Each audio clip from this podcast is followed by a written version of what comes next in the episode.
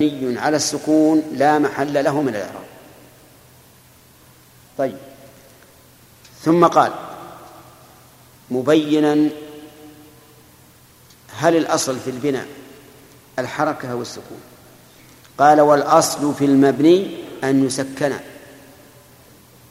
الأصل في المبني أن يسكن لأنه لا حاجة إلى أن نحركه حيث إنه لا يختلف باختلاف العوامل حينئذ يكون الأصل فيه السكون. هذا الأصل. ومنه أي من المبني ذو فتح وذو كسر وضم يعني وذو ضم. إذا منه مفتوح ومكسور ومضموم. تبارك يا جماعة. كأين؟ مثال لذي الفتح. حيث مثال لذي الضم. نعم أمس مثال لذي الكسر. حيث مثال لذي الضم. قال والساكن كم؟ أخر الساكن لكنه لما أخره وهو الأصل أعطاه ميزة. فقال والساكن كم؟ ولم يقل وكم. وهذه منقبة للساكن حيث جاء ركب له جملة تامة الساكن كم واضح إذن المبني يبنى على السكون وهو الأصل ويبنى على الفتح ويبنى على الكسر ويبنى على الضم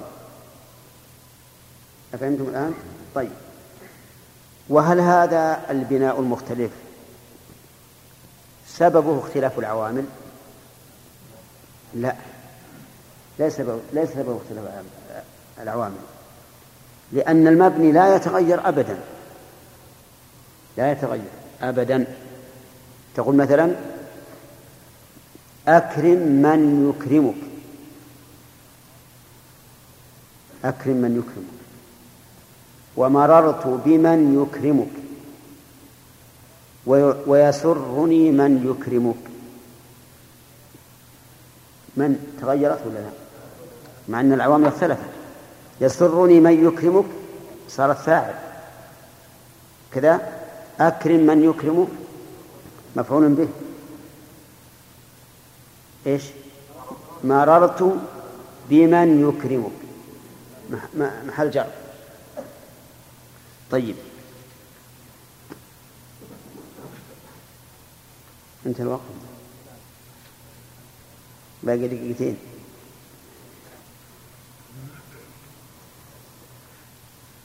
طيب. كأين أمس أمس حيث والساكن ما ما نأخذ درس جديد ما يمدينا نأخذ درس جديد إذن أهم شيء الآن عندنا الاسم ينقسم إلى قسمين. معرب ومبني. الفعل ينقسم إلى قسمين. معرب ومبني. والمعرب منه ها؟ المضارع فقط. بشرط أن لا يتصل به نون توكيد ولا نون نسوة. الحرف كله مبني كله مبني. والسبب في ذلك أن العوامل لا تتسلط عليه. العوامل لا تتسلط على الحرف. فلم يحتج إلى الإعراب. لم يحتج إلى الإعراب. لأن لأن العوامل لا تتسلط عليه لو قلت مثلا مررت بزيد الفعل لم يتسلط على ألبا تسلط على المجرور أفهمتم؟ ولهذا صارت الحروف كلها مبنية لأن العوامل لا تتسلط عليها فلا تحتاج إلى اختلاء إلى إلى تغيير أواخرها نعم ها؟ إيه؟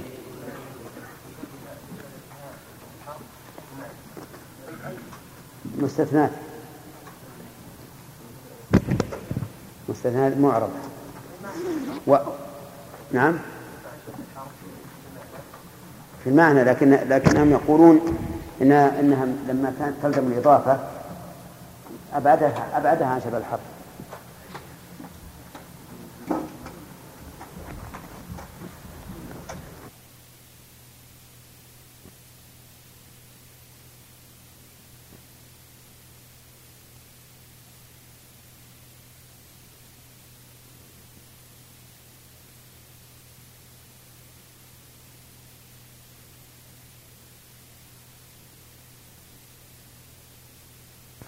الله الرحمن الرحيم قال قال قال المؤلف رحمه الله تعالى وكل حرف مستحق للبناء لا قرأناه ها والرفع والنصب جميعا والرفع والرفع والنصب على والرفع والنصب على الاعراب باسم وفعل نحو لن اهابا والاسم قد خصص بالجر كما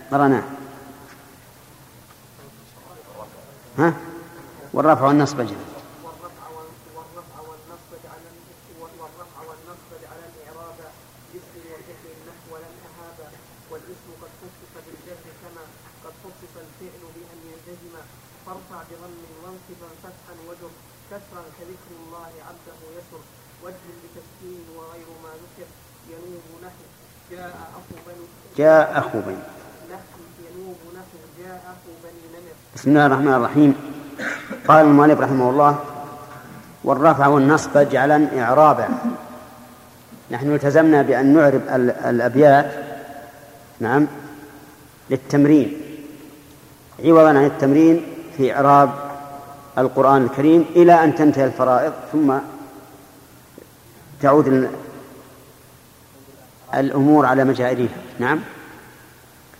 يقول الرفع والنصب اجعل إعرابا اعرب الرفع والنصب. نعم. إيش؟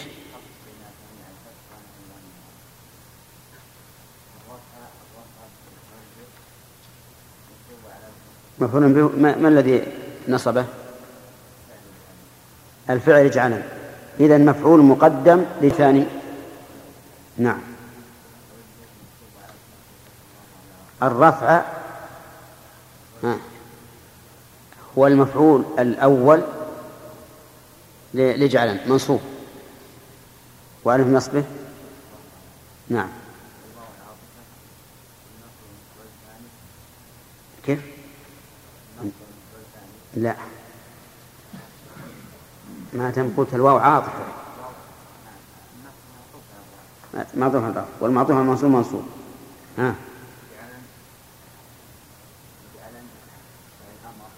كلها اجعل فعل الأمر. ها.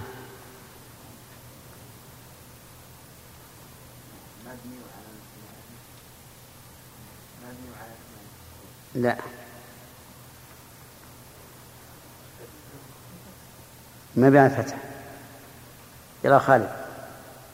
ما بيان الفتح. اجعلا اللام هي آخر ما بيان الفتح. لماذا كان بيان الفتح؟ لاتصاله بنون التوكيد. طيب والنون؟ حرف حرف توكيد لا محل من إعرابا؟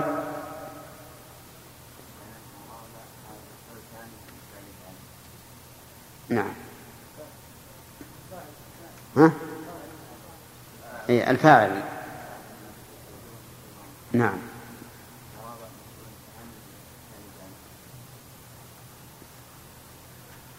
طيب. لاسم وفعل نحو لنا هذا. لاسم وفعل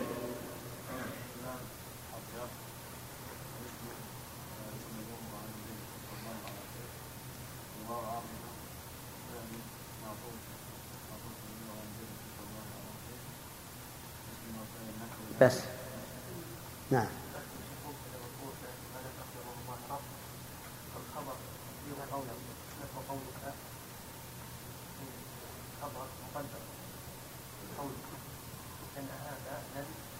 لا لا لا نحو خطأ إعراب النحو مبتدأ خطأ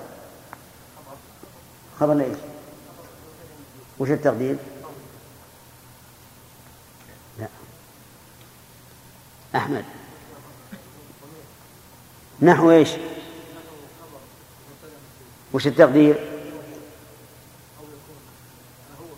الاسم وفعل هو لن أهاب لا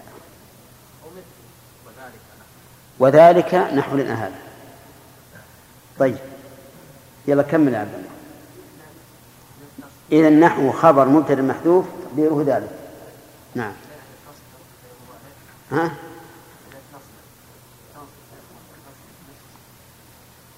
لن. ما يكفي هذا.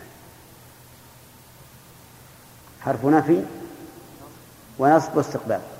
نعم.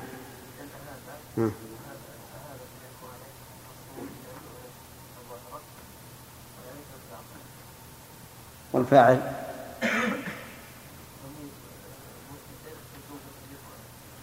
تقدير إيش؟ أنا. طيب. نحو لن أهاب. ماذا يكون جملة لن أهاب؟ محل من الإعراب.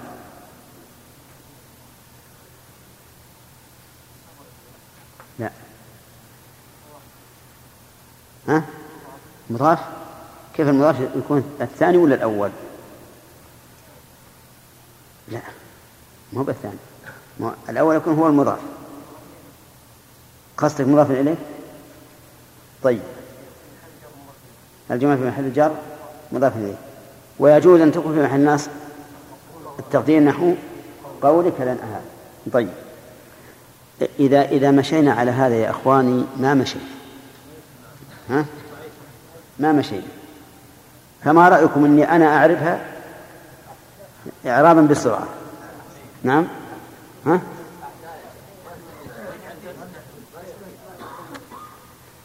الآن شوف الآن كم قعد من, من, من يمكن عشر دقائق ببيت واحد ها؟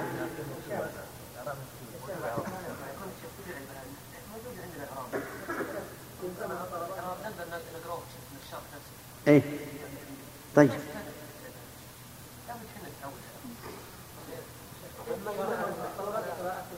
إيش؟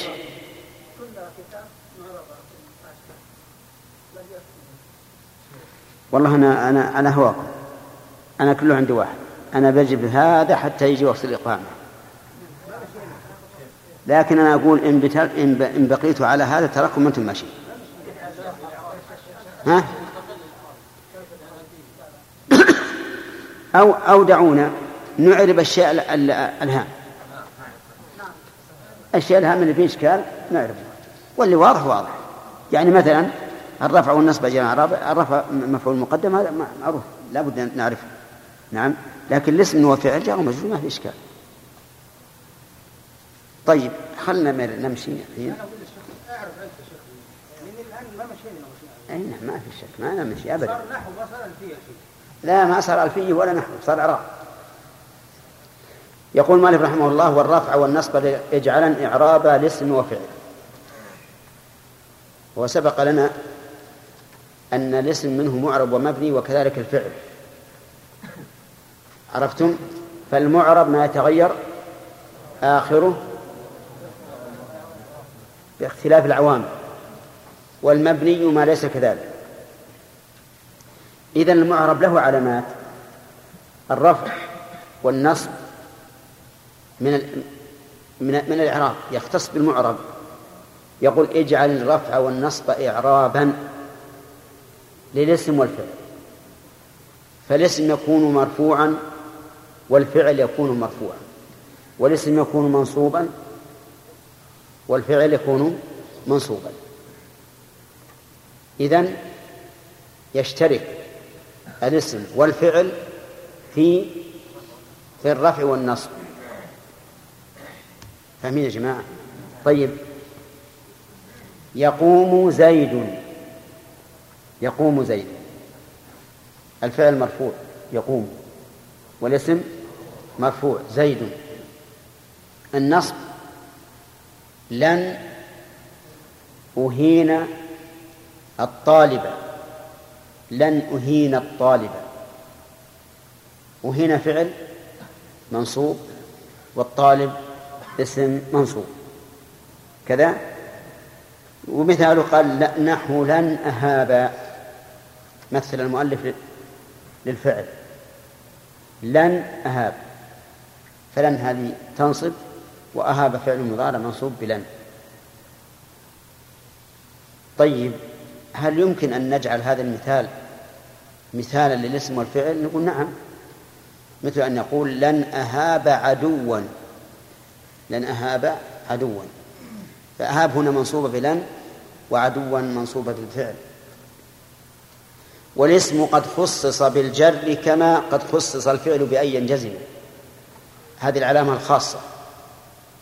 الجر يختص بالاسم فلا يكون الفعل مجرورا أبدا. كما قد خصص الفعل بأن ينجزم فلا يكون الاسم مجزوما أبدا. انتبهوا يا أخوان. إذن الإعراب أنواعه أربعة. رفع ونصب وخفض وجر وجزم. المؤلف يعبر بالجر وهو تعبير البصريين. والأجرومية عبر بالخفض وهو تعبير الكوفيين. فإذا وجدت كتابا في النحو يقول خفض بدل جر فاعلم أنه كوفي. وإذا رأيت من يعبر بالجر عن الخفض فهو بصر. طيب. انتبهوا يا أخوان. اذا أنواع الإعراب كم؟ أربعة. رفع ونصب وجر وجزم. يشترك الأسماء تشترك الأسماء والأفعال في نوعين وهما الرفع والنصب. يعني أن الاسم يكون مرفوعا والفعل يكون مرفوعا والاسم يكون منصوبا والفعل يكون منصوبا.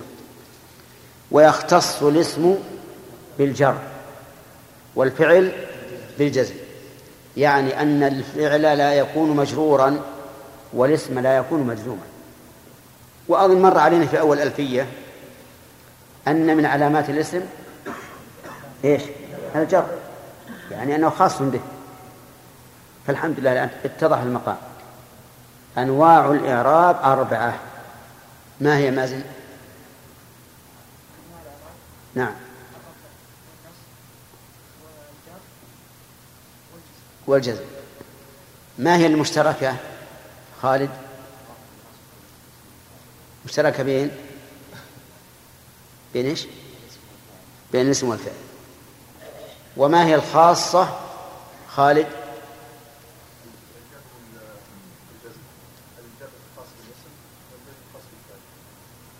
تمام طيب هل يصح أن أقول يضرب زيد؟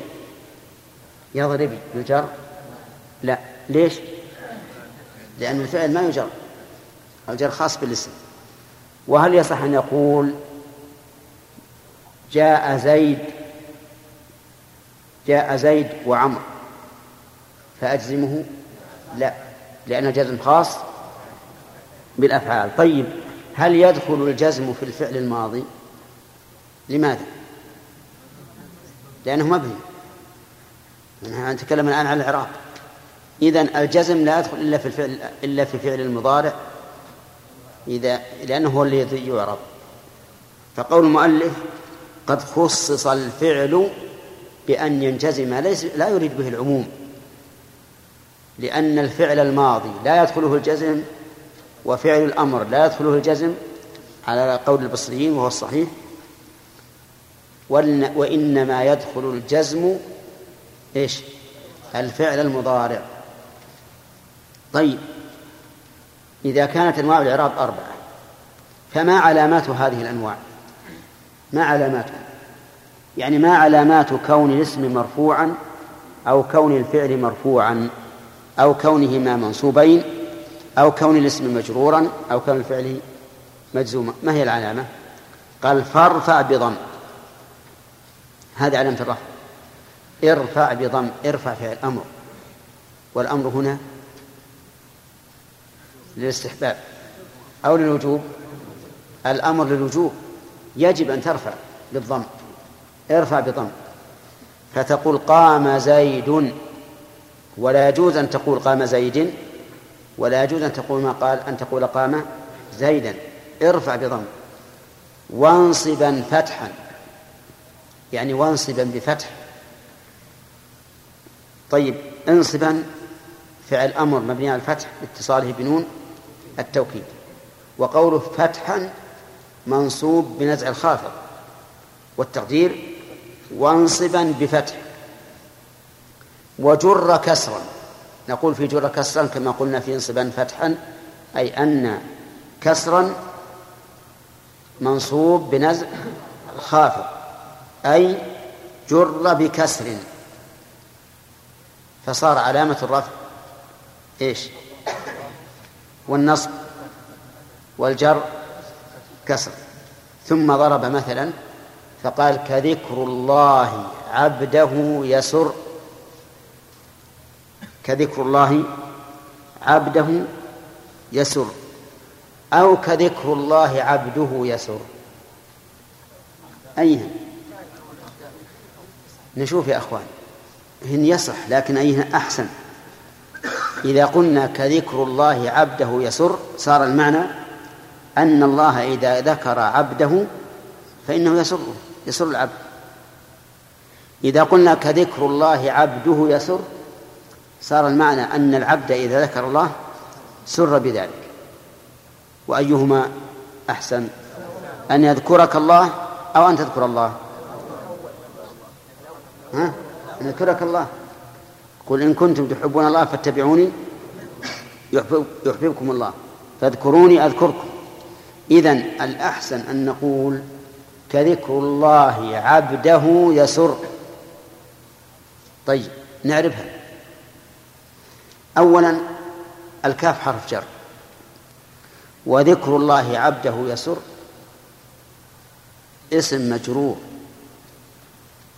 بالكاف اسم مجرور بالكاف وعلامة جره كسرة مقدرة على آخره منع من ظهورها الحكاية. عرفتم؟ هذا إعراب سهل. أن تجعل الجملة كلها مجرورة. فإذا قال قال كيف يكون هذا؟ قلنا يكون على تقدير أن الجملة بمعنى هذا اللفظ. يعني كأنه قال كهذا اللفظ كهذا اللفظ. فهي قائمة مقام قول القائل إيش؟ هذا اللفظ. وإن شئت فقل الكاف حرف جر والمجرور محذوف. والتقدير كقولك ذكر الله عبده يسر ثم تعرف ذكر مبتدا وهو مضاف إلى لفظ الجلالة وعبد مفعول ذكر.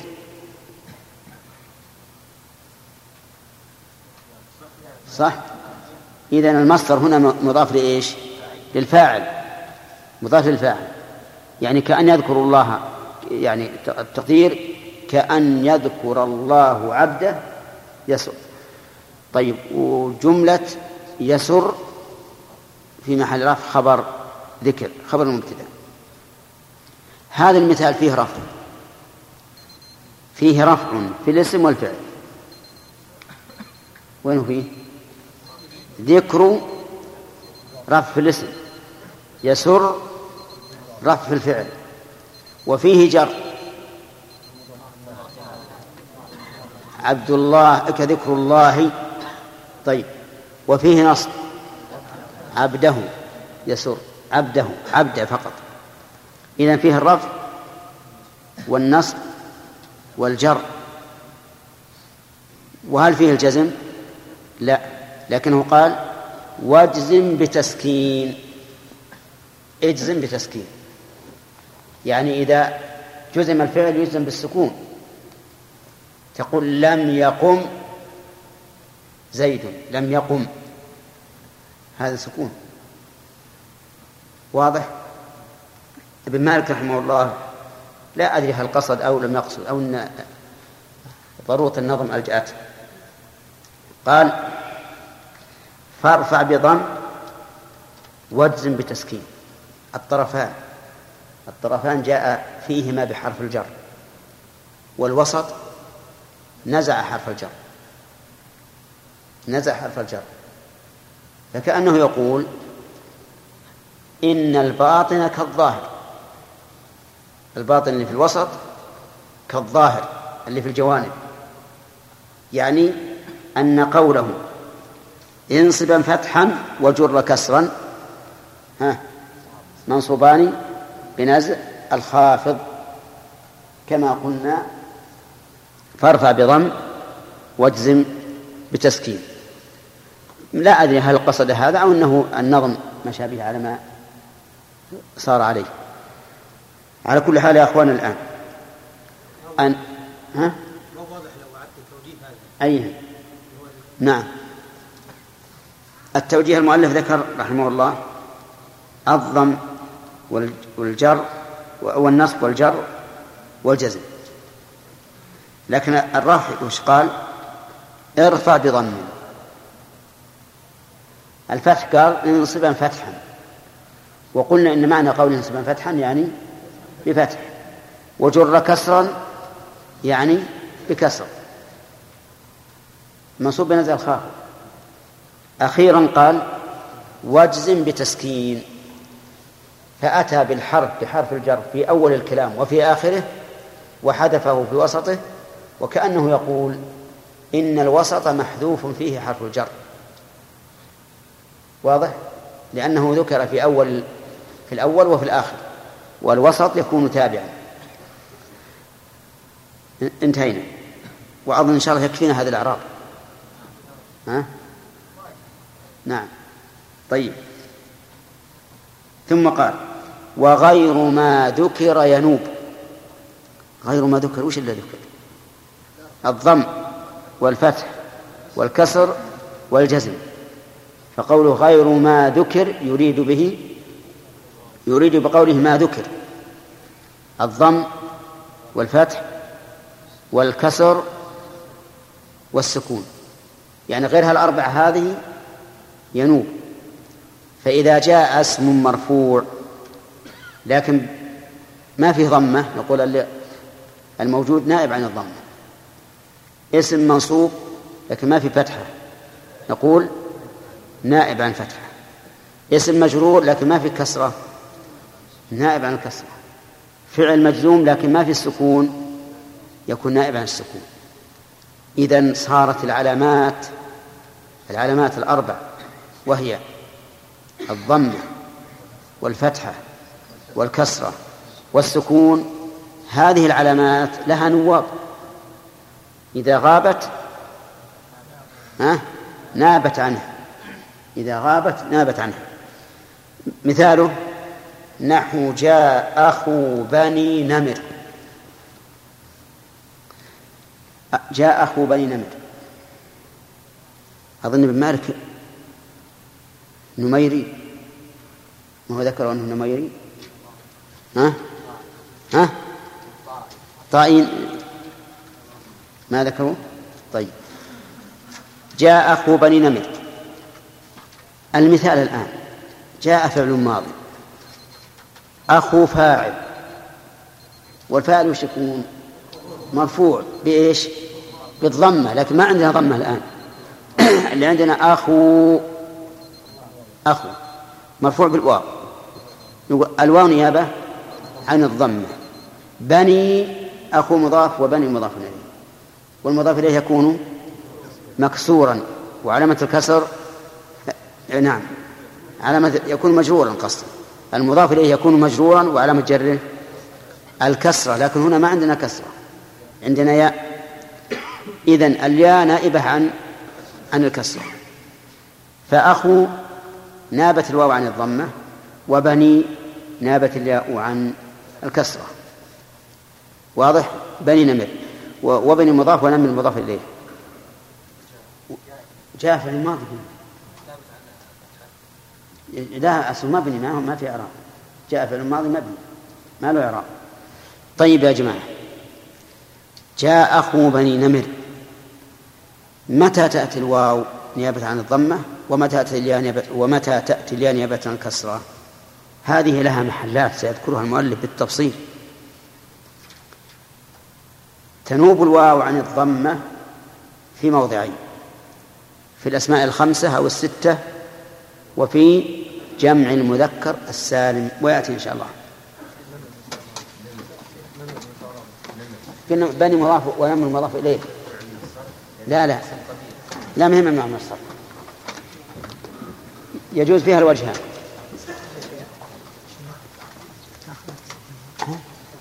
خالد. كم؟ أنا أسألك عن مثال. تقول لي كم؟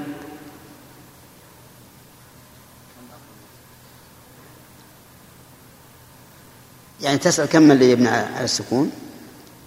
تسأل كم الذي يبنى على السكون؟ ها؟ مثال الساكن المبي على السكون. كم؟ وعلى الفتح؟ وعلى الضم؟ وعلى الكسر أمس. طيب حذامي الكسر. طيب نزالي بمعنى انزل بمعنى كسر إذا فما قاله المؤلف ليس على سبيل الحصر ولكن على سبيل المثال. طيب. كم أنواع الإعراب يا أحمد؟ أربعة أنواع. ما هي؟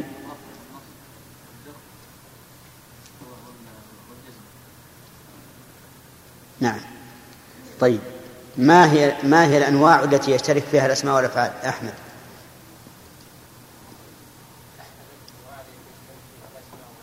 إيش؟ إيه. الأنواع. أنواع الإعراب التي يشترك فيها الأسماء والأفعال. الرفع والنصب. أين الشاهد من كلام ابن مالك؟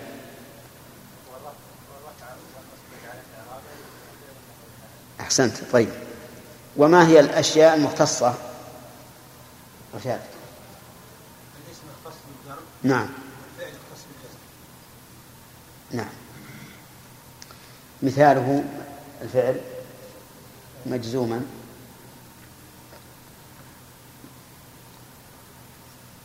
لم هات فعل مضارع. ها؟ لم يضرب. صح. لم يضرب. اسم مكسور. لبر الله. مررت برجل. طيب. جاء أخو بني نمر. يلا عبد الله عامر. اعربه نعم. من في الفتح جاء أخو. الهمزة لأخ. على فتح الهمزة المحذوفة للتخفيف نعم. ها؟ أو للضرورة. لكن يص- يصلح التخفيف. نعم.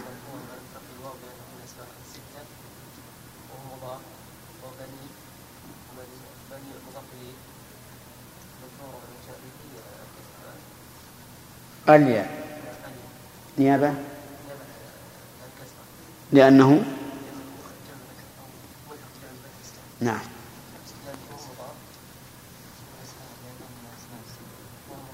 نعم. طيب. ثم قال المؤلف وهو درس الليلة الجديد وارفع بواو وانصبن بالألف واجرر بياء ما من الأسماء أصف. قوله ارفع بواو وانصبن بالألف واجرر بياء.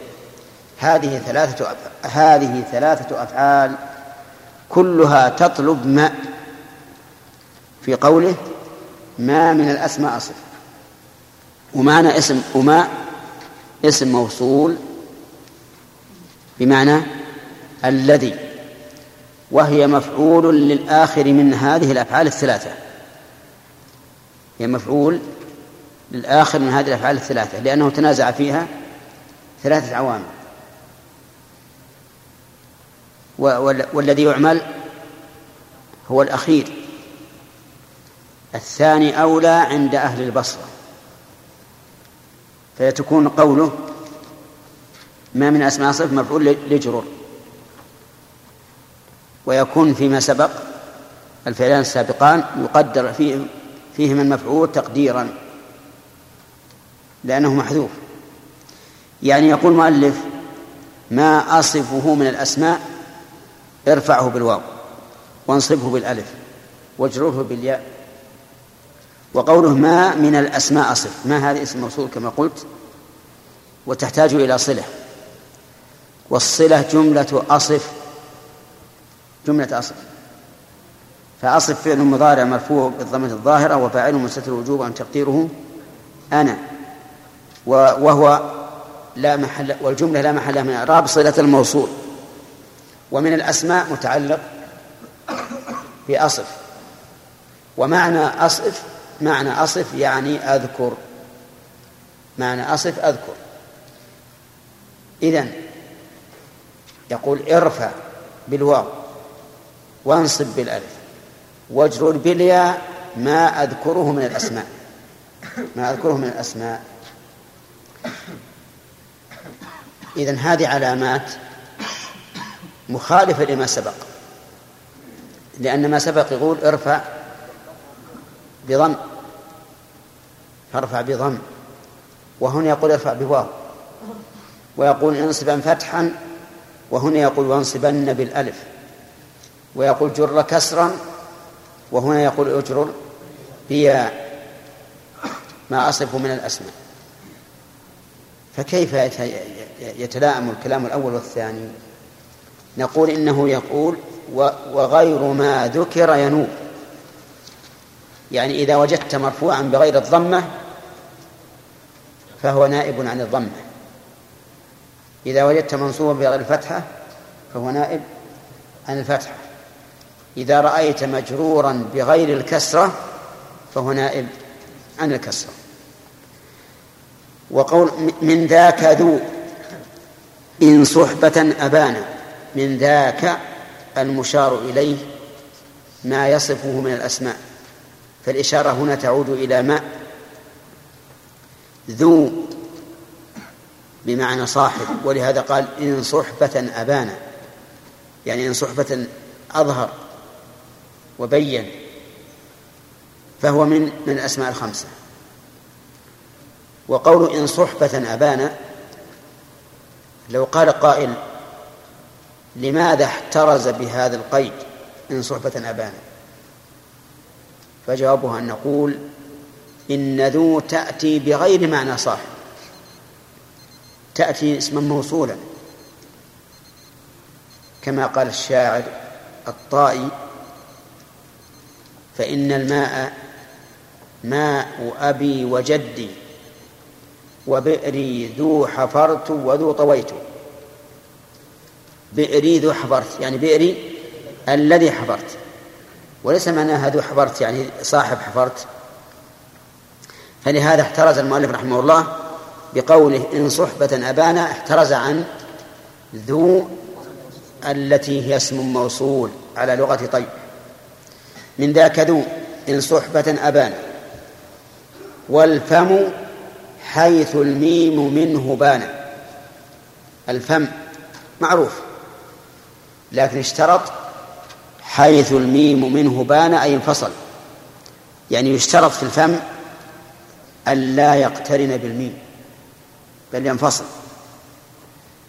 إذا لم يقترن بالميم صار النطق به فو في حال الرفع فو في حال الرفع. وهنا يقول من ذاك ذو ومن ذاك فو هذا معنى البيت. طيب كيف قال من ذاك ومن للتبعيض؟ نقول نعم لأنه لم يذكر إلا اسمين فقط وهما ذو وفو. فلهذا أتى بمن التي للتبعيض ثم بعد ذلك قال أب أخ حم كذاك. ففصل الثاني عن الأول لأن وجه ذلك أن في ذو وفي الفم شرط لا يشترط فيما بعدهما. فيهما شرط لا يشترط فيما بعدهما. الشرط الخاص بذو أن تكون بمعنى صاحب. وبفو أن تخلو منها الميم. فلهذا فصلهما عما بعدهما. لاختصاصهما بهذا الشرط. وهذه يعبر عنها بالأسماء الخمسة وبالأسماء الستة بناء على أن هن هل هي منها أو لا. إن قلنا إنها منها فهي ستة وإن قلنا لا فهي خمسة والله أعلم.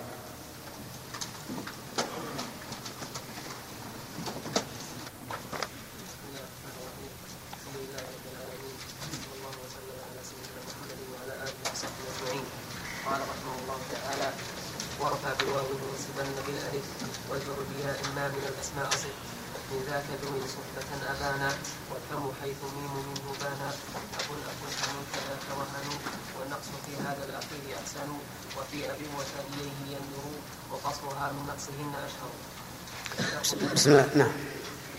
نعم. وشرط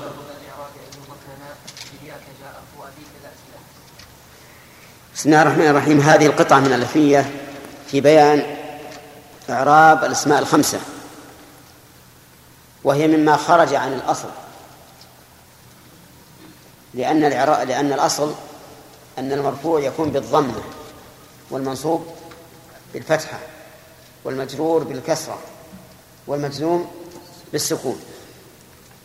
وقد قال المؤلف غير ما ذكر ينوب. يعني إذا رفع الاسم بغير الضمة فهو نيابة عن الضمة. وإذا نصب بغير الفتحة فهو نيابة عن الفتحة. وإذا جر بغير الكسرة فهو نيابة عن الكسرة. يقول في أول باب خرج عن الأصل أول باب قال وارفع بواو وانصبن بالألف واجرر بياء ما من الأسماء أصل. ارفع فعل أمر. وانصبن فعل أمر. شرحنا نخرج. واجرر فعل أمر. وقوله ما من الأسماء أصف هذه تنازعها العوامل الثلاث. تنازعها العوامل الثلاث وأملنا فيها الأخير. يعني ما أصفه من الأسماء أي ما أذكره. من ذاك ذو إن صحبة أبانا. أي من من مما أصف من ذاك أي مما أصف. ذو إن صحبة أبانا يعني إن أظهر صحبة. يعني إن كان بمعنى صاحب. ذو تأتي باللغة العربية بمعنى صاحب. وتأتي بمعنى الذي كما في قول الشاعر فإن الماء ماء أبي وجدي وبئري ذو حفرت وذو طويت. أي بئري الذي حفرت والذي طويت.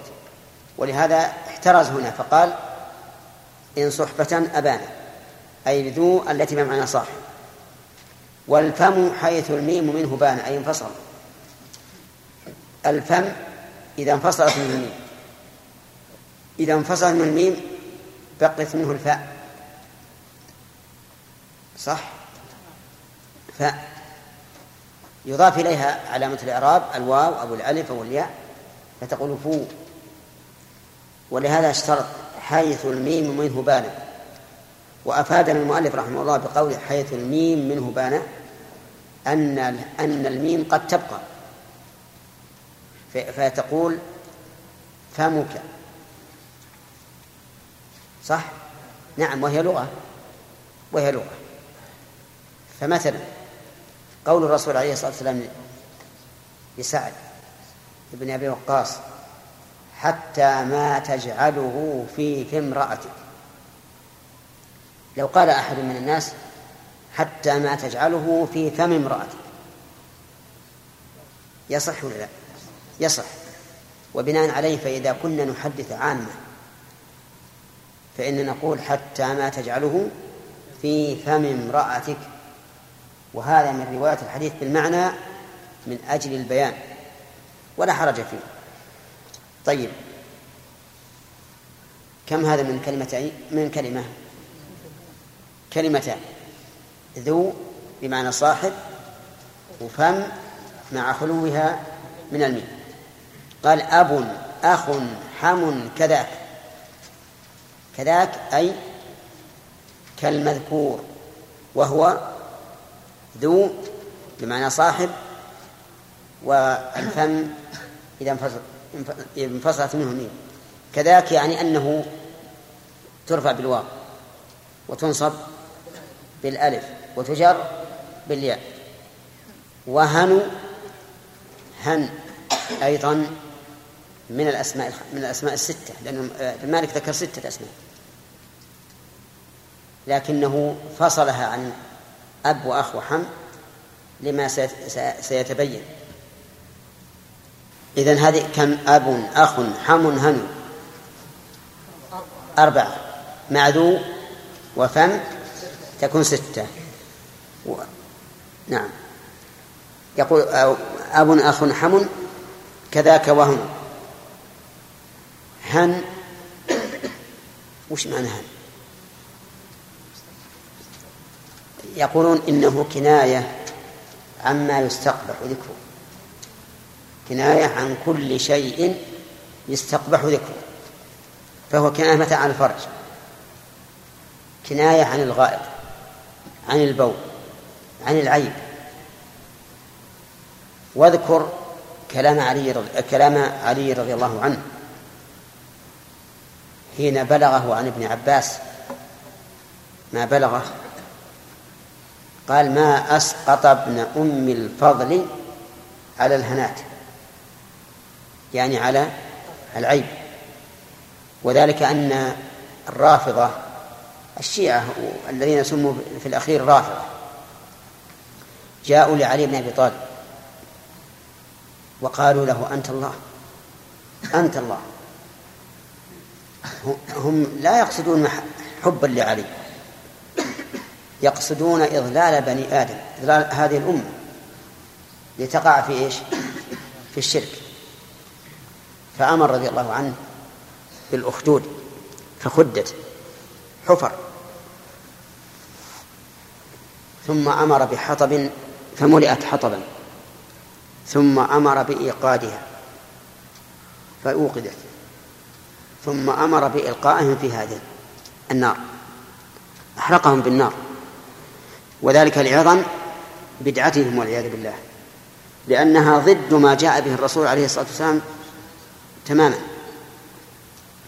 فبلغ ذلك ابن عباس رضي الله عنه. فقال يعني لو كنت علي عليا لقتلتهم لقول النبي صلى الله عليه وسلم من بدل دينه فاقتلوه ولما أحرقتهم لأن النبي صلى الله عليه وسلم قال لا يعذب بالنار إلا الله. فبلغ ذلك عليا فقال ما أسقط ابن أم الفضل على الهناء يعني على العيب. والعيب لا شك أنه يستقبح ذكره. إذن الهن إيش؟ أه؟ كل ما يستقبح ذكره. طيب. والنقص في هذا الأخير أحسن. النقص في هذا الأخير. ما هو الأخير؟ هن. أحسن. ومعنى النقص أن تعربه بحركات ظاهرة على آخره هذا النقص. أن تعربه بحركات ظاهرة على آخره فتقول هذا هنك. هذا هنك. واجتنب هنك. نعم وتفكر في هنك فتعربه بإيش؟ بالحركات الظاهرة. هذا هو الأحسن. إذا كان هذا هو الأحسن فالأحسن أن نخرجه من الأسماء الستة. وتكون الأسماء خمسة كما هو المعروف عند الأجرومي الأجرومي وغيره أنها خمسة. طيب. وفي أب وتاليه يندر. يندر الضمير يعود على النقص. يعود على النقص. وما تاليه في أب وتاليه أخ حم. أخ وحم. يعني أن النقص يندر فيها أي يقل. وما هو النقص؟ أن تعرب بحركات ظاهرة على آخرها. ترفع بالضمة وتنصب بالفتحة وتجر بالكسرة. وعلى ذلك قال الشاعر بأبه اقتدى عدي بالكرم ومن يشابه أبه فما ظلم. ولم يقل بأبيه اقتدى ولم يقل ومن يشابه أباه. بأبيه اقتدى عدي بالكرم ومن يشابه أبه فما ظلم. أخ ماذا نقول؟ تقول هذا أخ زيد. هذا أخ زيد. ورأيت أخ زيد. ومررت بأخ زيد. بأخ زيد.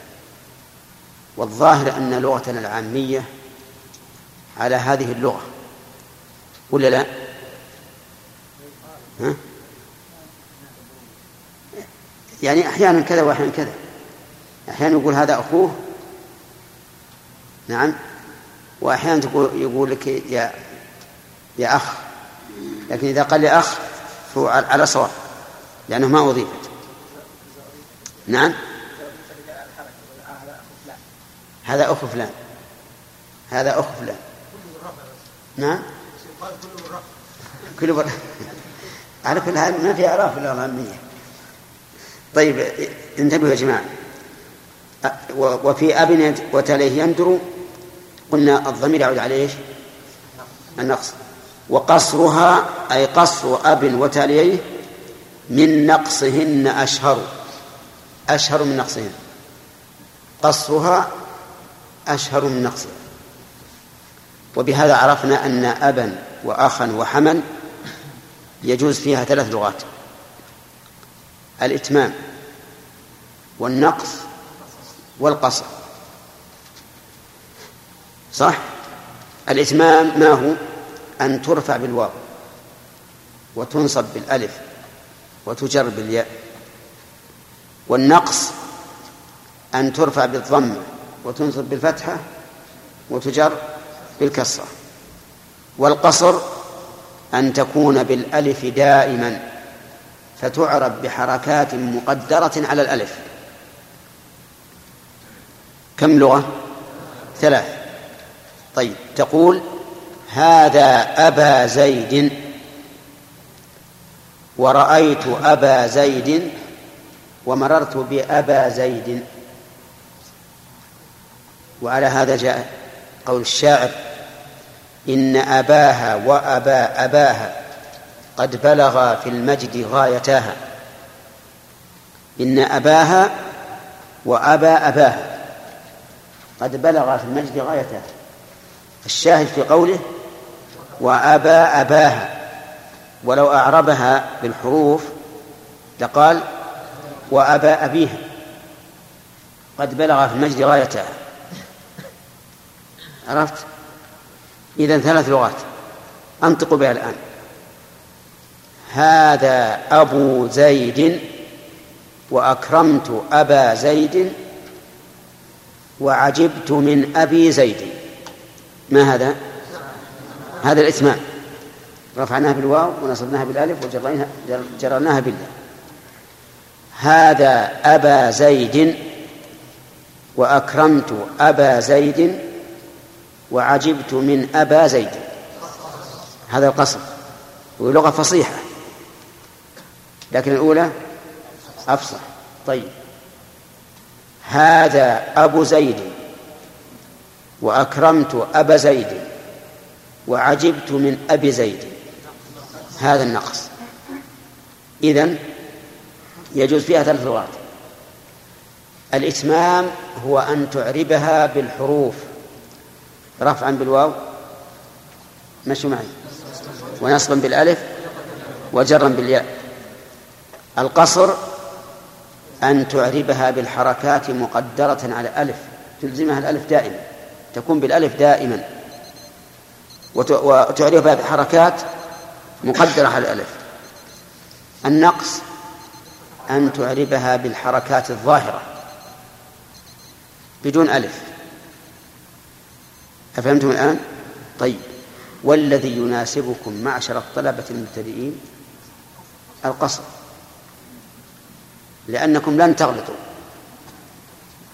لو قال قائل منكم جاء أبا زيد قال الثاني انتبه. قال أنا على لغة القصر صح؟ ولو قال مررت بأبا زيد قال انتبه. قال أنا مع القاصرين ولو قال رأيت أب أكرمت أبا زيد. ما يقول شيء الآن. لأنها تستوي اللغتان. بس نختلف في الإعراب. آه نريد أن نعرب. جاء أبو زيد جاء في الماضي وأبو فاعل مرفوع وعلامة رفعه الواو نيابة عن الضمة لأنه من الأسماء الستة على رأي مالك. نعم. وإن كان على الأشهر خلاف ذلك. طيب. أبو مضاف وزيد مضاف إليه. مجرور بالإضافة وأنا مجرد كسر ظاهرة في آخر. أكرمت أبا زيد. أكرمت فعل وفاعل وأبا مفعول به منصوب. وعلامة نصبه الألف. نيابة عن الفتحة لأنه من الأسماء الستة. أبا مضاف وزيد مضاف إليه بكسر بالإضافة وعلامة جره كسرة ظاهرة في آخره. عجبت من أبي زيد. عجبت فعل وفاعل ومن حرف جر وأبي اسم مجرور بمن وعلامة جره الياء نيابة عن الكسرة لأنه من الأسماء الستة وأبي مضاف وزيد مضاف إليه مجرور بالإضافة وعلامة جره كسرة ظاهرة في آخر أعربها على القصر. تقول جاء أبا زيد جاء في الماضي مبني على الفتح. أبا فاعل مرفوع وعلامة رفعه ضمة مقدرة على الألف منع من ظهورها. التعذر أبا مضاف وزيد مضاف إليه مجرور بالإضافة وعلى مجرد كسر ظاهرة في آخره. أكرمت أبا زيد. أكرمت أبا زيد. أكرمت فعل وفاعل. أبا مفعول به منصوب. وعلامة نصبه. ها. فتحة مقدرة على الألف. منع من ظهورها التعذر. وأبا مضاف. وزيد مضاف إليه مجرور بالإضافة وعلى مجرد كسرة ظاهرة في آخر لكن لو قال قائل لماذا أعربتها بفتحة مقدرة؟ لماذا لم تقل علامة نصبه الألف نيابة عن الفتحة؟ أقول لأني عرفت من المتكلم أنه يستعملها مقصورة وحينئذ لا بد من قرينة لا بد من قرينة.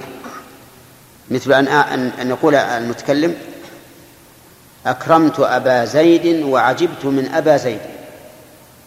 فأما إذا لم يوجد قرينة فإن نعربها على إيش؟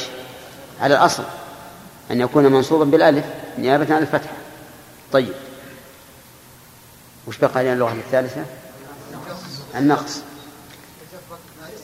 الجر. مررت بأبا زيد. مررت فعل وفاعل بأبا زيد. الباء حرف جر وأبا اسم مجرور بالباء وعلامة جره كسرة مقدرة على الألف منع من ظهورها التعذر. وأبا مضاف وزيد مضاف إليه مجرور بالإضافة وعلامة جره كسرة ظاهرة في آخر. النقص. جاء أبو زيد. جاء فعل ماضي. أبو فاعل مرفوع. وعلامة رفعه. ضمة ظاهرة في آخره. صح؟ أبو مضاف. وزيد مضاف إليه مجرور بالإضافة وعلامة جره كسر ظاهرة في آخره. رأيت أبا زيد. أكرمت أحسن الأمثلة أكرمت أبا زيد. أكرمت فعل وفاعل وأبا مفعول به منصوب وعلامة نصبه فتحة ظاهرة في آخره وأبا مضاف وزيد مضاف إليه مجرور بالإضافة وعلامة جره كسرة ظاهرة في آخره. عجبت من أبي زيد. عجبت فعل وفاعل ومن حرف جر وأبي اسم مجرور بمن وعلامة جره كسرة ظاهرة في آخره. وأبي مضاف وزيد مضاف إليه مجرور بالإضافة وعلامة جره كسرة ظاهرة في آخره. فإذا قال قائل أنا إذا أردت أن أنشئ كلاما الآن فعلى أي اللغات الثلاث أمشي؟ على الأفصح. وهي أن تعربها تامة مرفوعة بالواو ومنصوبة بالألف ومجرورة بالياء. لأننا الآن نحن ليس لنا الخيار. الآن ليس لنا الخيار. لأننا يحسن بنا أن نمشي على إيش؟ على الأفصح من كلام العرب. والأفصح من كلام العرب ما نطق به القرآن. قال الله تعالى ارجعوا إلى أبيكم. ولم يقل إلى أباكم ولا إلى أبيكم. وقال تعالى إن أبانا لفي ضلال مبين ولم يقل إن أبنا وش بقى علينا؟ آه، الجر. بقى علينا الرفع وأبونا شيخ كبير. ولم يقل أبانا ولم يقل أبنا إذا فنحن الآن إذا أردنا أن نتكلم. أو أردنا أن نؤلف كتابا فإننا نمشي على اللغة الفصحى. لكن إذا ضاقت بنا وأخطأنا اللغة الفصحى وأتينا بالمرفوع بالألف نعم فهناك نافقاء اليربوع. إيش نقول؟ لغة. نقول لغة. صح؟ إذا اعرف اللغات فائدة معرفة اللغات هذه. أولا أننا إذا جاءنا من كلام العرب نظما أو نثرا على خلاف الفصحى نعرف أنها لغة. وأن ليست خطأ مطبعيا ولا خطأ في النقل ثانيا أنه إذا ضاقت بنا الحيل. ها؟ نجد مخرجا. نجد مخرجا. الآن كثير من المؤذنين يقول أشهد أن محمدا رسول الله. لو أننا مشينا على اللغة الفصحى في هذا في هذه الجملة لقلنا إن آذانه لا يصح. لا إن آذانه غير صحيح. لأن الخبر لم يأتي بعد فالجملة فالجملة لم تتم. أشهد أن محمدا رسول الله. طيب وش يشهد أنه إيه؟ لازم يجيب الخبر. فيقول مثلا أشهد أن محمدا رسول الله نبي صادق. ها؟ أو أشهد أن محمدا رسول الله عبد الله ورسوله. مع أن الجملة تامة فنقول اعتذارا لهذا الرجل. إن هناك لغة بل إن هناك لغية. تجيز نصب الجزئين في خب في إن. يعني تجعل إن تنصب الجزئين. اسمها وخبرها. وهذا المؤذن ماش على هذه اللغية مع, مع أنه لا يعرف اللغة. لكنه لكن لو سألته وش معنى أشهد أن محمد رسول الله؟ وش قال لك؟ قال أنا أشهد أن محمد هو رسول الله. يعني المعنى المعنى الذي يريده صحيح؟ لكن العبارة لا تدل عليه. ومن ذلك أيضا قول بعض المؤذنين. إذا انتهى الوقت على الموت قول بعض المؤذنين الله أكبر. بالواو. يعني لو أخذنا باللغة الفصحى. قلنا هذا لا يستقيم. لأنك ما ما أتممت الجملة. أتيت بواو عطف. لكن فيه لغة وهي فصحى أيضا لكنها قليلة. تجيز إبدال الهمزة واوا إذا ضم ما قبلها. تجيز إيش؟ إبدال الهمزة واوا إذا ضم ما قبلها وهنا الهمزة مضموم ما قبلها فيجوز أن تقول الله أكبر. إيه؟ لا لا مؤذن ما شاء, ما شاء الله. لا ما في شيء. ها؟ لا مؤذن والحمد لله. نعم. من؟ لا هذا ما هي لغة هذه خطأ محض. لا يجزئ آذانه الذي يقول الله أكبر لا يجزئ الأذان لأن هذا تحريف مخل بالمعنى. أكبر يقول إن معناها جمع كبر وهو الطبل. نعم. وبعضهم همزة الجلالة. آه الله أكبر. يستفهم والله أكبر ولا مو أكبر وإلى هنا انتهى الدرس لأن عندنا درس آخر بعد الصلاة. تضاف عام. نعم.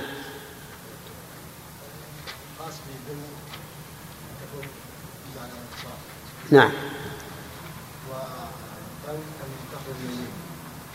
أحسنت. تمام. طيب. هذا هذان اسمان. الثالث أبو وأخو الثالث أب والرابع أخ والخامس حم والسادس هن. طيب.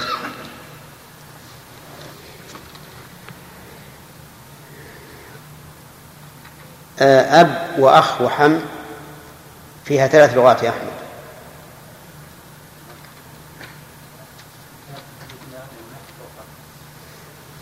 الإتمام ما معناه؟ سلامة هو أن يرفع بالواو ترفع بالواو؟ ترفع بالواو.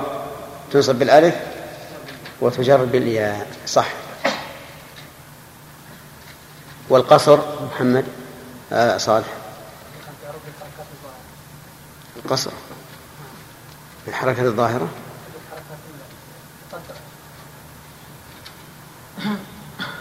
الحركة المقدرة. على إيش؟ أي حروف؟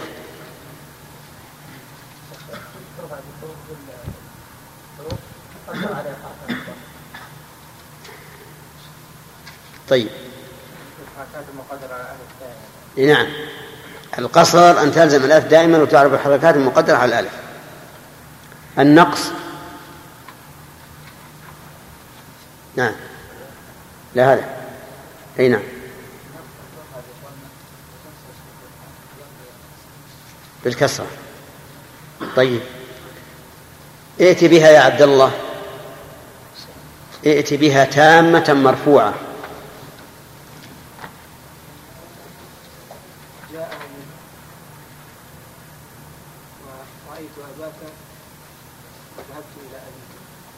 طيب.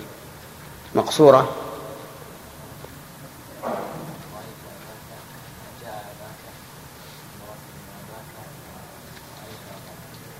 جاء أباك ومررت بأباك ورأيت أباك. طيب. ناقصة؟ جاء جاء أبوك ورأيت أبك ومررت بأبيك. بأبيك. صحيح؟ طيب. قال الشاعر بأبيه اقتدى عدي بالكرم. يلا عبد الله. نعم. وأبه اسم مجرور أبه. أبيه نعم. ها؟ الباء حرف جر أبي إيه. أب اسم مجرور ولم جر كسر ظاهرة. أبي اسم مجرور بالباء ولم جرد كسر ظاهر في آخر نعم. نعم. وهو مضاف ولا مضاف إليه نعم. كم الإعراب؟ كمل ابتدى فعل ماضي. اسم. نعم. مضاف إليه إيش؟ كمل. ابتدى فعل ماضي مضاف لا إليه. بأبيه. ألها مضاف إليه. نعم ضمير متصل مبني على الكسر في محل جر مضاف إليه. مبني على الكسر في- محل جر بالإضافة. اقتدى. ابتدى فعل ماضي مبني على الفتح مقدر مبني على الفتح آه، فتحة. نعم. فعل ماضي. مبني على الفتح. مقدر على آخره. مقدر على الآخر ما- على الألف على الألف منع من ظهورها التعذر عدي فاعل مرفوع. ولم ضم الظاهر على آخره. في الكرم في حرف جر والكرم اسم مجرور.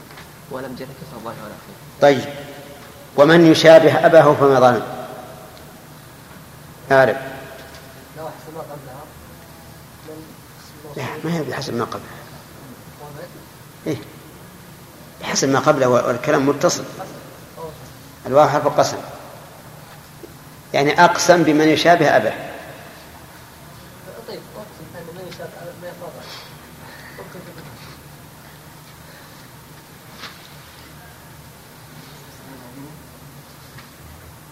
ها؟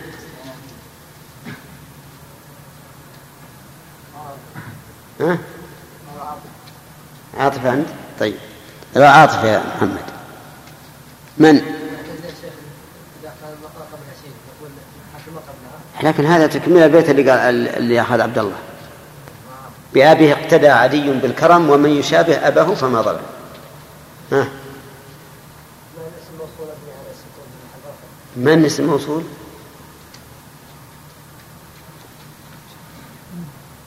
بدر اسم شرط جازم. يجزم ثلاثة. فعلين. يلا محمد.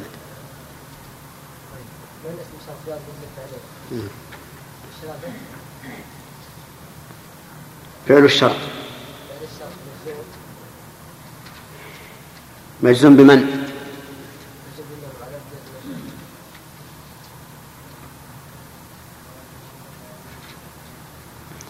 يبي توقف هذا شابه. سكون. طيب.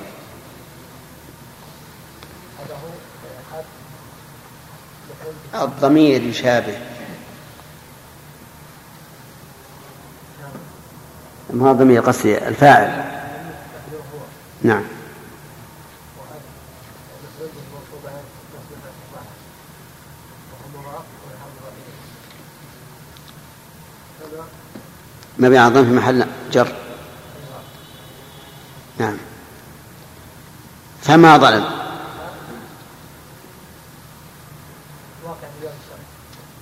نعم. رابط الجواب. ما ظلم ما نافية وظلم فعل ماضي. مبني على مبني على والفاعل؟ هو؟ والجملة محل. طيب. يبشر شاب الشر طيب. أيما أشهر؟ القصر أو النقص؟ في, في, في الأسماء الثلاثة. الأسماء الثلاثة.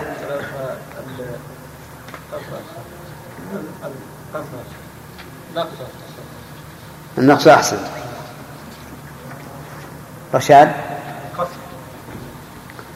القصر أفضل خطأ.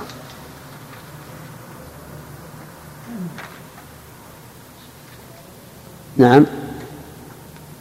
خليل. ها؟ كيف؟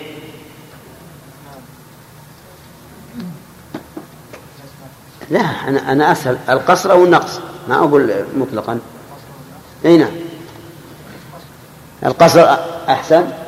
ها؟ مطلقا. ها؟ القصر أح- أحسن من من النقص؟ مطلقا. ما هي.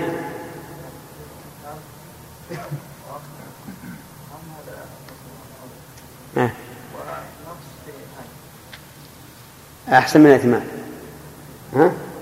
تمام. صحيح. إذن في التفصيل. قال المؤلف وشرط ذا الإعراب. أولا بارك الله فيكم فهمنا الآن أن ذو يشترط الشرط الخاص بها شرط واحد. أن تكون بمعنى صاحب. وفو شرط واحد. عدم اقترانها بالميم. أب وأخ وحم فيها ثلاث ثلاث لغات. الإتمام والقصر والنقص. صح؟ أفصحها الإتمام. ثم القصر ثم النقص. إلا في هن. فالأفصح فيها هن. النقص. الأفصح فيها النقص. ويلي ذلك الإتمام ثم القصر. طيب. يقول المؤلف رحمه الله هل يمكن أن نفهم هذا الكلام من المؤلف؟ نعم يمكن. فاجر البياء واجر البياء ما من أسماء صف من ذاك ذو إن صحبة أبانا والفم حيث الميم منه بانا. هذا الشرط الخاص. أب أخ حم كذاك. أي يجر بالياء وينصب بالألف ويرفع بالواو. وهنو أيضا يرفع بالواو وينصب ويجر وينصب بالألف ويجر بالياء. والنقص في هذا الأخير وهو هن أحسن. أحسن منين؟ من الإتمام. وفي أب وتاليه يندر. ما الذي يندر؟ النقص.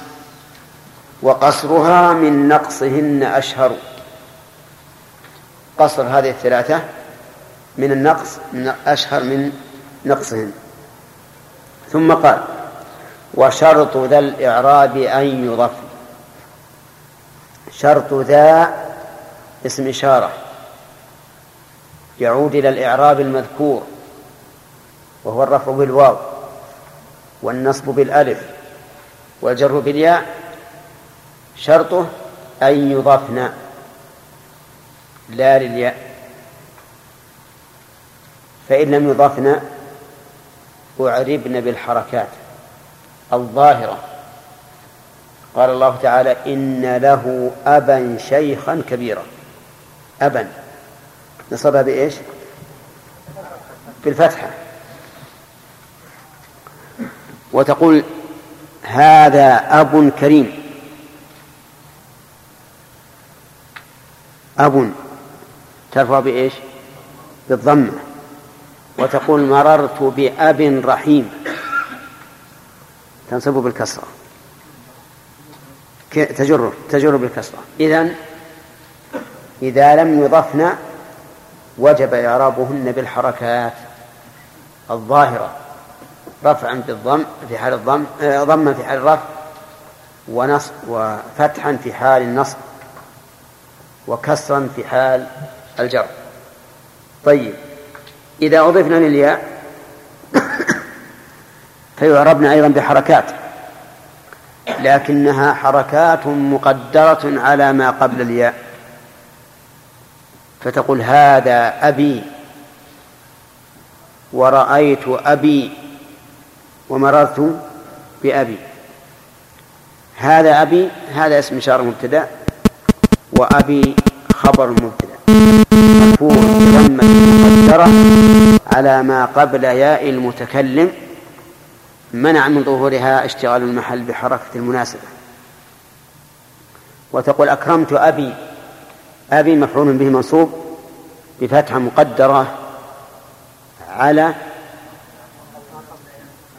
ما قبل المتكلم منع من ظهورها اشتغال المحل بحركة المناسبة.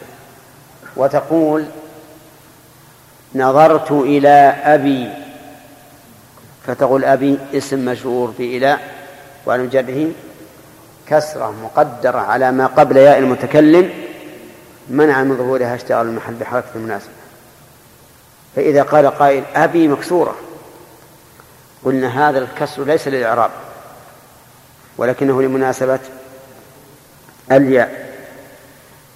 إذن فهذه الأسماء إن لم تضف أعربت بحركات مقدرة.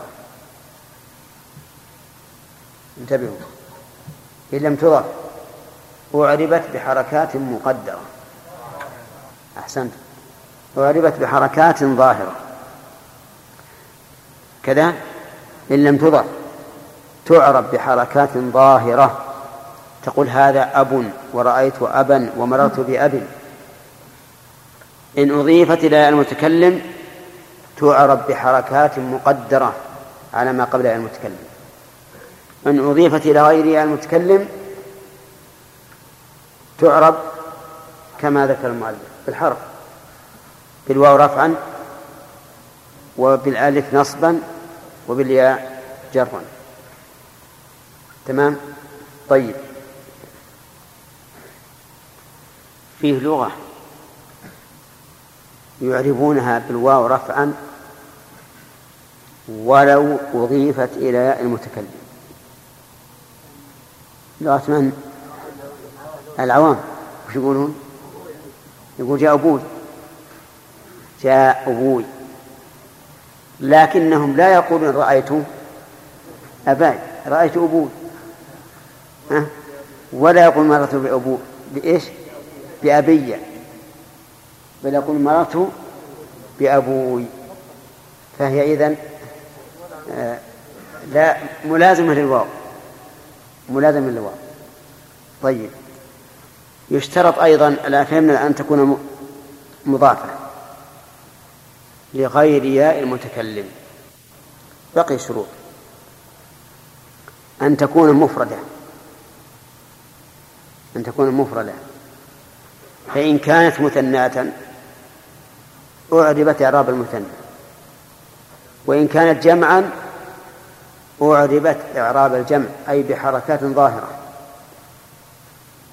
قال الله تعالى في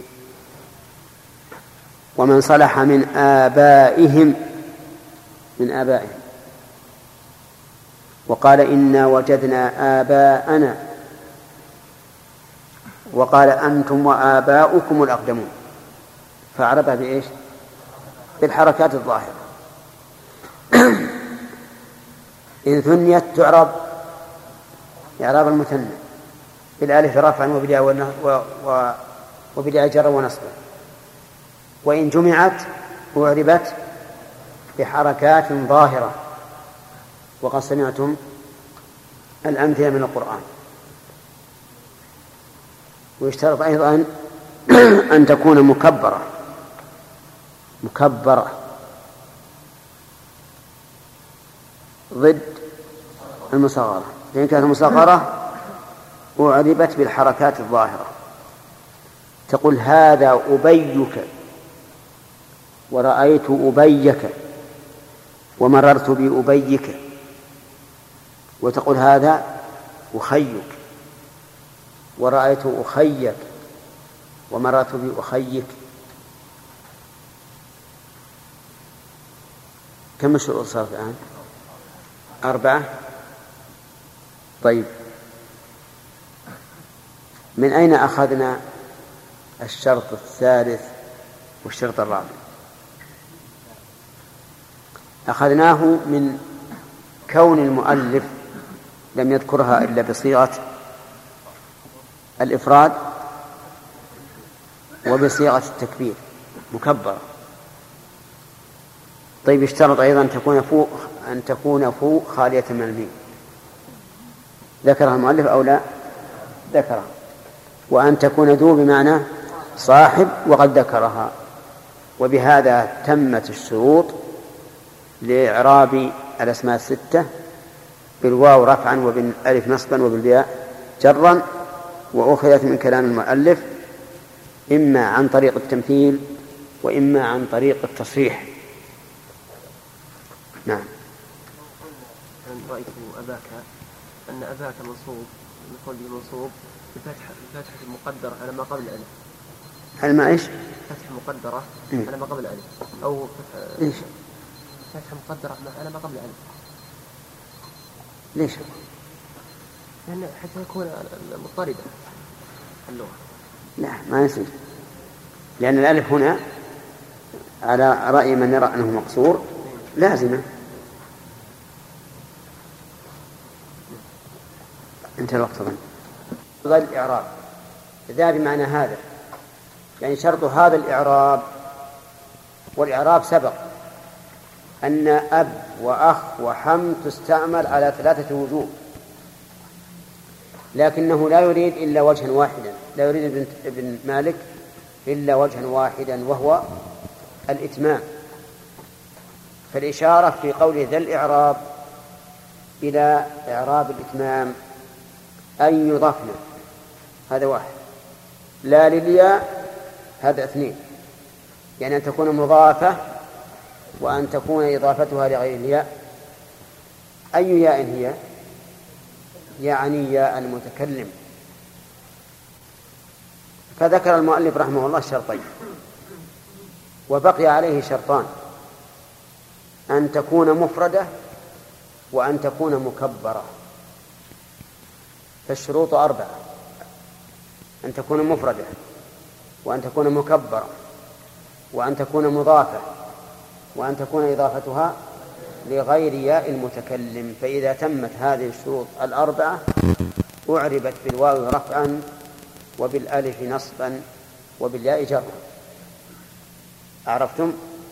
طيب. إذا اختل الشرط الأول نعم إذا قال قائل هل المؤلف ذكر الشرطين؟ الإفراد والتكبير. قلنا نعم يمكن أن يؤخذ ذلك من تمثيله لأنه ذكرها مفردة مكبرة. ذكرها مفردة مكبرة ولكنه حقيقة لم يفصح بالشرط لم يفصح بالشرط. قال إذا كانت غير مفردة فإما أن تكون مجموعة أو مثنات فإن كانت مثناة أعربت إعراب المثنى وسيأتي إن شاء الله. وإن كانت مجموعة أعربت بالحركات. يعني ترفع بالضمة وتنصب بالفتحة وتجر بالكسرة. إذا لم تكن مضافة كذلك تعرب بالحركات ترفع بالضمة وتنصب بالفتحة وتجر بالكسرة. إذا كانت مضافة لياء المتكلم كذلك تعرب بالحركات ترفع بالضمة وتنصب بالفتحة وتجر بالكسرة إلا أنها تكون عن الحركات فيما أضيف لها المتكلم تكون مقدرة على ما قبل ياء المتكلم. منع من ظهورها الشغل محل بحركة المناسبة. واضح يا أخوان؟ فمثلا إذا قلت جاء أبي نقول جاء في الماضي وأب فاعل مرفوع. بضمة مقدرة على ما قبل ياء المتكلم. منع من ظهورها اشتغال المحل بحركة المناسبة. أب مضاف والياء مضاف إليه. مبني على السكون في محل جر. وهكذا أخي وهكذا حمد طيب إذا كانت مجموعة تعرب كذلك بالحركات ظاهرة. فتقول هؤلاء آباؤك. ورأيت آباءك. ومررت بآبائك. قال الله تعالى ربكم ورب آبائكم الأولين. طيب. إذن إذا اختل الشرط الأول وهو أن تكون مفردة فهي إما أن تكون مثناة فتعرب إعراب المثنى أو مجموعة فتعرب بحركات ظاهرة. إذا اختل الشرط الثاني أن تكون مكبرة فإنها تعرب بالحركات الظاهرة فتقول هذا أبيك. نعم. إيش؟ أقول إذا كانت إذا اختل الشرط الأول الثاني وهي أن تكون مكبرة فإنها تعرب بالحركات بالحركات الظاهرة. فتقول هذا أبيك ورأيت أبيك ومررت بأبيك. تعربها بالحركات الظاهرة رفعا آه، ضما في حال الرفع. وفتحا في حال النصب وكسرا في حال الجر. وإذا لم تضف كذلك تعرب بحركات ظاهرة فتقول هذا أب ورأيت أبا ومررت بأب.